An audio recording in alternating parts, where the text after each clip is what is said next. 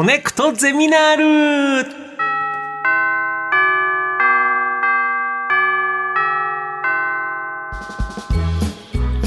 毎週様々なジャンルの講師が登場し、あなたの知りたいという知識欲にコネクトする学校、コネクトゼミナール、略してコゼミ。26時間目の授業は、電柱鳥類学です。さて、講師の方をお招きしましょう。今回はリモート授業です。三上治さんです。どうぞ。あ、三上です。どうぞよろしくお願いします。よろしくお願いします。はい。はい、えー、改めて三上さんのご紹介をさせていただきます。うん、三上治さんは北海道教育大学の教授でいらっしゃいます。ご専門は生態学、環境学、特に小鳥や電柱について研究をされてます。ちょっともう石山さんと通ずるとこが多そうね、今回は。なんですよ。うん、あの、三上さんは今日はえ北海道から、えー、リモートで授業をお願いしているという形でよろしいんですね。はい、そうです。函館です。函館からありがとうございます。あうん、あの私もこの岩波科学ライブラリーから出ている電柱鳥類学スズメはどこに止まっているという本めちゃくちゃ好きで、あの。はいもうね、ずっとこの小ゼミが始まってから、うん、三上先生とコネクトできたらなと思っていたので、もう個人的には満を持しての、うん、はい、この授業です。本当にありがとうございます。はい、お願い、よろしくお願いします。私も石山さんの本、ちゃんとありがとうございます。電線の恋人も。北海道、函館で電線の恋人今。はい。ありがとうございます。美しいエール交換が今交わされました嬉しいです。電線と電柱でコネクトしてまいりますが、あの、そもそも、えっと、三上先生はなぜ小鳥と電柱を研究しようと思ったんですか、はい。えっ、ー、と、私はそのスズメとかカラスとか、こう街の中にいる鳥を研究してたんですね。はい。で、まあ、いろいろ観察している中で、うんとまあ、森の中にいる鳥たちは木に止まったりあるいは木に巣を作ったりするわけなんですよ。うんうん、で街の中にいる鳥たちをよく見ていると電線にはよく止まるし実は電柱に巣を作ったりもするんですね。うんうん、でととなると彼らにとって森の中にいた時の木々が街の中では電柱電線なんじゃないかっていう観点で見始めてそれで見ていたらこうどんどんはまっていったという感じです。なるほど環境にどんどん適合してったっていうことなのかね。ね。うん、じゃあ早速、えー、三上さんがお送りするコネクトゼミナール。今回の講義のテーマは何でしょうか？はい。人工物を活用するたくましい鳥たち。電柱鳥類学入門。やったー。え普段レオさんは電柱電線にこう止まってる鳥たち見てますか？いや子供の頃さやっぱ歌でさ「スズメがなんか伝線」みたいな歌はあったから、はいはい、そうそうそうその意識があって、はい、まあ夕日の眺める時に電線止まってるなっていうふうに景色の一つとしてしか見てないけどまあ止まってるよね。そうですよね。ただ俺もいまだになんで感電しないのかなとか全然詳しくないから、うんうんうん、そんなこと思ったりとかします。そもそも、うん、あのまあ三上先生こう鳥はなぜあの電線に止まってるのに、こう感電しないのかってこう教えていただいていいですか？はい。えっ、と、ちょっと説明が難しくなるんですけど、えっ、と、まあ、電気っていうのはとにかく通りやすいところを通りたいんですよ。うん、で、えっ、と、電線があって、で、まあ、ゴムとか、こう、プラスチックみたいなので被覆されてるんですけど、はい、被覆されてるってとか、そこは通らないってことなんですよ。はい。はい。はい、ゴム、ゴムが電気を通らないっていうやつですね。うんそれからもっと言うと空気も、えーと、電気は通りたがらないんですよ。うん、で、えーと、人間はその電気を効率よく通すために電線というものを発明して電線を巡らしてるわけですね、うん、街の中に、はい、そこを電気は通りたがるわけです。うん、でそこに多少何か、えーと、障害物があってもえっと、例えば電線の上に鳥が止まっていても、そっち側に流れるよかは電線の中が通りやすいので、電線の中を通るので、えっと、止まっていても感電しないということになります。なんなら、まあ、極論ですけど、人間があの電線の上に乗っかっても、じゃあ、つ電気は通らないそうです。大丈夫です。ただし、ちょっと面倒なことがあって、こう例えばぶら下がって、地面に足がついちゃうと、えっ、ー、と、地面と、まあ、ちょっと電線のところが、電気がこう別の意味で通りやすくなっちゃうので、こう感電するので気をつけてくださいねっていう話が。電線と電線とか電線とか地面とか、この橋渡しになっちゃうと、蛇とかでも通電してしまう。あ、隣の電線と電線を両方掴むと危ないとかはあるかもそうです、そうです。なので、あの、電線には基本、いや、それ絶対触っちゃいけないんですけど、でも、そもそもこの、まあ、電線に止まってる鳥って今すごくこう日常の風景として馴染みがあるじゃないですか、うんうん、この電線と鳥の歴史っていつから始まってるんですか、う。ん、そうですね。まずあのこの地球ができて、まあ、46億年ぐらい経ってるんですけど、はい、えっと、鳥たち、まあ、鳥っていうものが出たのが、まあ、大体1億年ぐらい前だと思ってください。うんで、じゃあ電線がいつこの地球上に出てきたかっていうと、まあせいぜい150年か100年ぐらい前です。うん、だから鳥たちにとっては、そのすごい長い歴史の中で、こう、ごく最近電線というものが出てきて、でごく最近電線に止まるようになったっていう、うん、こう、なんか我々は今そのちょうどそういう時代に生きてるってことですね。なるほどなるほど歴史は浅いんだねそうなんですよね、うん、鳥の歴史の中でももしかしたら電柱電線の出現っていうのが何かその生活を変えてるんじゃないかなと、私はこの本を読んで思ったりしましたが。プラスなのかマイナスなのか。ねえ。うん、えー、今回は三上さんが研究する電柱鳥類学について、ポイントごとにお話を伺っていきます。先生、一つ目は何でしょうか？はい。えっ、ー、と、一つ目は、えっ、ー、とですね。なぜ鳥は電線に止まるかです。レオさん、なんでこれが鳥だとすると、はい、飛んでるじゃない？はい。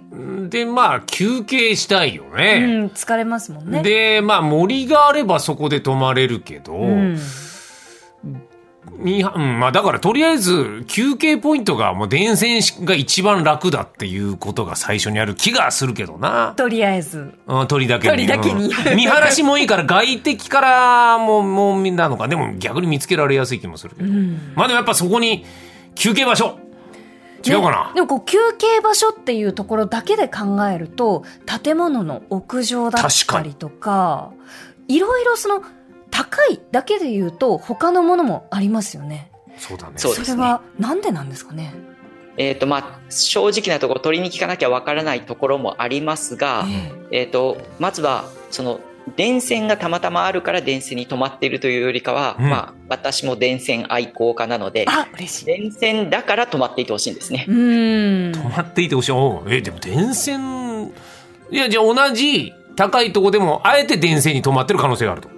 そう、そういうことです。で、鳥たちの、えーと、気持ちを考えてみるとさっき土屋さんがおっしゃったように、はい、こう見晴らしがいいわけですよね。うん、で例えばこれが自然の森の中であんなに見晴らしのいいところはないんですよ。確かにそうですね。うん、360度見えて、足元も全部見えている。と、うん、いうことは、えーと、非常に自分のことをアピールしやすい。で鳥はこうさえずったりして他の、まあ、メスに気を引いたりとか他のオスに対して自分はここで縄張りを持ってるよっていうことを宣伝しないといけないわけなので、そういう意味で電線は多分すごくいい場所なんだと思います。なるほど、なるほど。じゃあ、お立ち台というか、例えばそのメディアになっている生き物にとってのメディアになってるのかなと思う。広告媒体だ。そうですよね。こう電柱の下の方では犬たちがそのお散歩中こうマーキングして、うん、まあ人はそれに水をこうかけて流したりはするんですが、うん、やっぱり犬は電柱にこう寄っていくし、上の方では鳥たちがそのお互いにコミュニケーションを取る社交の場みたいになってるってことなんですね。そうですね。社交の場、お立ち台っていうのはすごくいい表現かなと思います。ああとやっぱり思うのが、あの鳥のその足の形、うん、何か小枝とか物をつかみやすくできてるじゃないですか。はい。あのその形、足の形にちょうどいいのが、やっぱり電線のあの線という形なんじゃないかなと思うんですけども。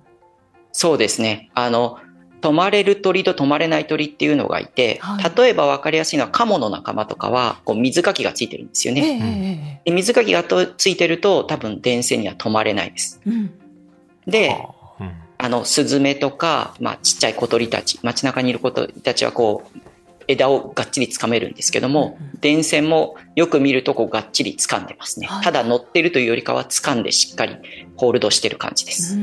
カモとか水かきある鳥は求愛コードは別の形で方法で取ってるそうですね。あの、水の上でダンスをしたりしながら、こう、他のメスの木を引くようなことをします。ってことは、ちょっとですね、あの、森林、森の中、生い茂ってる中にワイヤー一本引いたら、やっぱ鳥は、周り木あるけども、求愛行動するような鳥はおそらくワイヤーに止まるってことですかね。えー、っとですね、まず森の中よりもそれだったら木の小前に止まった方がきっといいと思うんですよね。え、それはど。うしてなんですか？えっとまあそこの方が目立ちますし声もよく届くようになるっていうのがあります。それからそのスズメたちはもう要はこの電線が張り巡らされた街の中に慣れているので、うん、まあ、電線は危険ではないと分かっていると思うんですけど、うん、要は普段森の中にいて電線とかに絶対あの全く触れていない鳥たちにとってはそれが何か分かんないですよね。なるほど罠かもしれないしだからそう簡単には近づかないと思います。そういうことか。なんかこう都市にいる鳥ってスズメもはじめ、鳩とかカラスとか、いろんな鳥がムクドリとかもいますけどあのすごい面白いなと思っているのが鳥は暖を取るために電線に止まってるという仮説があると伺ったんですが、はい、はい、えっ、ー、とまあそれ仮説段階で実はあんまりうまくいってないんですけど、えー、その先ほど言ったように私としては電線だから止まっていてほしいんですよ。うんうんうん、でその時に、えーと、電線あの何かいいことがあるかなっていうのはさっき言ったように見晴らしがいいっていうこととそれとえっ、ー、とですねちょっとだけ温度が高いらしいんですよね。はいはい、要はその電気が通ることによって抵抗があって。まなので、寒い時期に足を温めるために止まってたら面白いなと思う仮説を立てていろいろ調べたんですけど、あんまりどうもうまくその仮説は検証ではできていませんね。そうなんですね。実際、その電線って何度くらい出てるもんなんですか？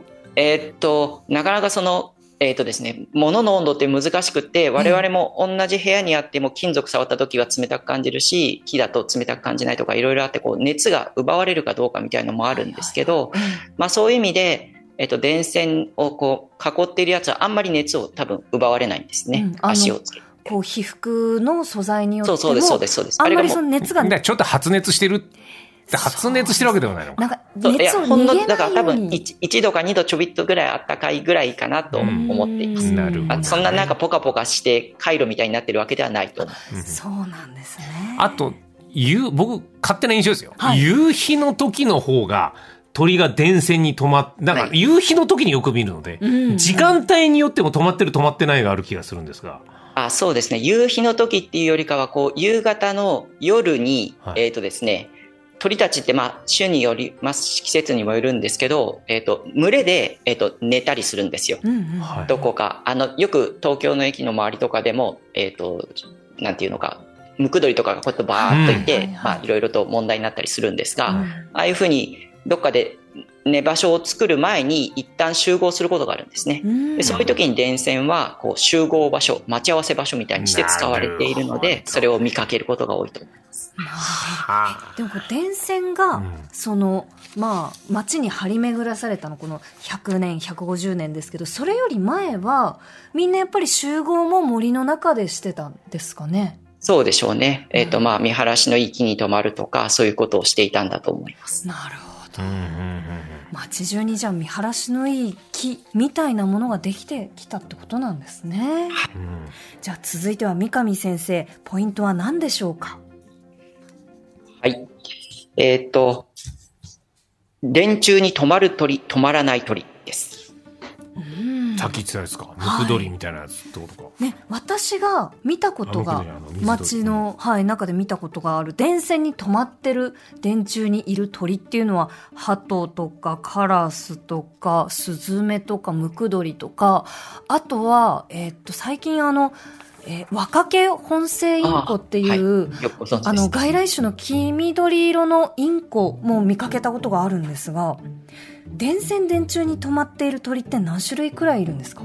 そうですね。えっ、ー、と、まあ、普通の街中ではせいぜい50種ぐらいかなと思います。50種もいるんですか？えっ、と、まず日本には700種ぐらいの鳥が観察されてるんですね。で、まあ、その中には、えっ、ー、と、珍しい鳥とか、どっか沖縄のどこかの島に行かないといけない鳥みたいなものもいるので、まあ普通の一つの県に大体見られるのは200種ぐらいだと思ってください。はい、で、その中にもさっき言ったように水かきがついてるから止まれない鳥みたいのもいるし、普段は森の中にいるので電線にそもそも出会わない鳥とか、うん、まあ、電線を警戒する鳥みたいなのもいます。で、それからさらにですね、うんと、ウグイス、あの、方法結局で有名なウグイスなんですけど、はい、ウグイスってこう、あんまり目立つところに出たがらない鳥なんですよ。藪の中とかで、あの、過ごしたい鳥なんですね。で、そういう鳥も電線止まらないので、まあそういうふうにこう削っていくと、えっ、ー、と、街中にいて足が形状が止まりやすくて、まあ、あとは目立つところに出て上がり、みたいなことを考えると、せいぜい50種で、まあ、普段見かけるのは、先ほど石山さんがおっしゃったように、まあ、10種か15種ぐらいかなと思います。でもそれでも結構種類豊富ですね。なんか鳥をいろんなの見ようとすると、じゃあ電線ずっと観察してたら、10種類以上は。はい。あの、普通のバードウォッチングを始めた人が木の中にいる鳥を探すのは難しいんですけど、うん、電線止まってるとにはすぐ見つけられるので。入り口電線以下もそうですね。でも私も電線を見てるから、うん、その若毛本性インコっていう、うん、あの黄緑色のインコが普通に街中を飛んでる外来種がもうあの巣を作ってるみたいなことも、電線見て気づいてたんで。はい。いや、なんかそれかなり珍しいタイプじゃないかと思います。そうですか。あじゃあ逆ですか。うん、はい。これ一本の電線に、僕の印象と同じ種類の鳥しか止まってないような印象なんですけど。ああ。どうですか？いろんな種類止まることは。えー、まあ、あの、さっきおっしゃったように、ネグラの時は同じ種類で止まるので、うん、同じ種類が止まりやすいです。ですけど、まあそうじゃなければ、右にカラスが止まっていて、えっと、下の方にスズメが止まっているとかいうのもありますね。なるほど。これ、位置によって止まる鳥が違うらしいというのを聞いたので、うん、早速、あの、3つ目のポイントもお願いしてよろしいでしょうか？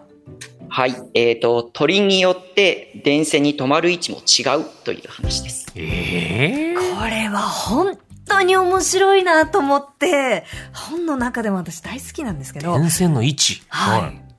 どういうことですか、えっ、ー、と、まあ、まず電線をイメージしてもらうと、2つ両側に電柱がありますよね。はい、電線がこう垂れ下がっていると。うん、で、えっ、ー、と、大雑把に9等分を考えてください。えっ、ー、と、電線ってこう上の方にもあれば下の方にもありますよね。うん、はい。で、それから電柱に近い部分と真ん中の部分、それから電次の電柱に近い部分、はいはいはい、こうやって9等分に分けて考えてみます。うん、でそうすると、スズメっていうのは、えっ、ー、と、まんべんなく使うんですけど、一番よく使うのは、えっ、ー、と、真ん中の部分です。9等分した、本当の真ん中の。はい、で、カラスは、えっ、ー、と、右上と左上が好きですね。つまり、一番高い線で電柱に近いところが好きです。うん、はあ。まあ、なんと、重さとかあるのかな？揺れが怖いとか。真ん中の方が揺れますもんね、きっとね。そうですね。真ん中の方が揺れが当たる。あとは、まあ、これもスズメに聞いてみないとわかんないんですけど、電柱の方に寄っていった自分がイメージを持つと、えっと、電柱があるので、それが、まあ、電柱は丸いんですけど、そこは四角になるんですよね。ああ。で、逆側が見えない。となると何かこう敵が来た時に危ないかもしれない。なるほど。でも真ん中に寄っていけば、両側視野が広いので、多分そういうのも関係してると思います。じゃあ外敵が多い鳥の方が真ん中に集まる可能性は？そうですね。はい。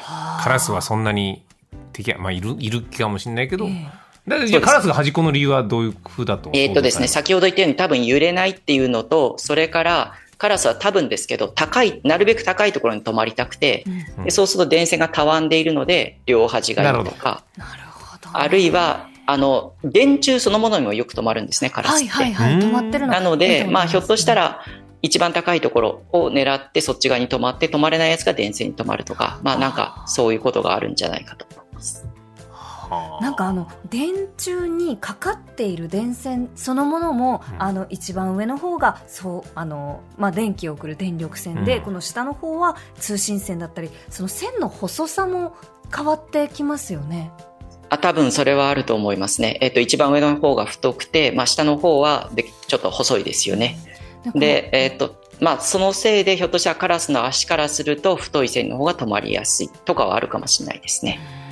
これ電線電柱が地中化みたいなことを推進してたりするとこもあるじゃないですか、はい、これが完全に例えば都心全部の電線が地中化したら鳥はどうしますかね？そうなんですよね。私もそれが知りたいんですけども、うん、えー、っと、まあ、電線がなくなっても、止まる場所は先ほど言ったように、例えばビルの屋上とか、家の屋上とか止まれると思うんですよ。なんですけど、実は鳥たちって街の中で結構電柱、電線に巣を作ってるんですね。えー、っと、どういうふうに作ってるかっていうと、電柱にこう腕金ってこう、横に棒が、バーがあって、そこに穴が開いてて巣を作ったりとか、はい、電線にはこう、木とすれ合わないように保護カバーみたいな、こう黒い、黒いカバーみたいなのがかかっていてますね。はいはい。ああいうとこに巣を作っていたりするんですよ。で、もし、えっ、ー、と、それが全部巣を作れなくなっちゃったら、えっ、ー、と、その分だけ巣を作る場所が減ってしまうので、はい、えっ、と、結構、悪い、なんていうか、個体数が減っちゃうみたいなことはあるかもしれない。ね、そうですよね。自分とはいえ、とはいえですよ、うんはい、そもそも電柱がない状態から電柱ができて鳥たちはそっちに対応してきたので、なくなったらなくなったでまた別の対応をするかもしれないです。地中に巣を作る可能性。どうですかね？それはわからないんです。ええー、まだ聞きたいことあったんですけど。これ電力会社的には別に鳥が止まることはそんなに迷惑じゃないんですか？そんなに迷惑じゃないんですけど、先ほどおっしゃってたように、その蛇が、あの、鳥を狙って登ってくると停電が起きるので、ちょっと。あなるほど。いや、ちょっと、まだ、え、一問聞いていいですか？まだ、三上先生。あの、はい、鳥よけ、こう、ね、最近、あの、電線にたくさん、はい、あの、お店のそばとかだと、こう、つけられてる、敷設されてるところ。はい、はい、はい。あの、ギザギザしたものとか。ギザギザしてるですね。あと、この線の上にもう一本、この止まれないようにね。止まれないようにしてたり、されてます、はい、あるんですけどあれってどれだけその鳥の足場にあの実際影響あるもんなんですかね？いやあれがあるのとないので比べればそれはない方が止まりやすいので、えそっち側を選ぶと思います。ただし全部もしつけたら鳥たちはまた対応を始めちゃうかもしれないです。う。ちの近くもあるよ。ギザギザのとこも平気で鳩が歩いてるそうなんですよね。対応能力すごいよね。いやちょっと本当にまだまだまだまだ本当はたくさん聞きたいことあったんですけどあのまたぜひいらしてください、はい、三上先生。なんか鳥が学んでさ、電線の修理までもなんか巣作りみたいにやってくれたら非常に強制する可能性は。ありそうです、ね、夢物語がありますが。ちなみにその鉄塔の送電線とかもあの三上先生の研究の範囲の中には入ってらっしゃるんですか？はい少し入ってます。ですよね。でもやっぱり街中の電柱電線の方がいいですね。一緒です。はい。ありがとうございます。あの三上先生お知らせはありますか？はい、あのこういうふうに電柱電線と鳥の関係見てみると多分面白いと思うので、お散歩でも通勤でも通学でもぜひ見ていただければと思います。はい、ありがとうございました。コネクトゼミナール25時間目の講師は、えー、三上修さんでした。ありがとうございました。ありがとうございました。はい、ありがとうございました。コネクト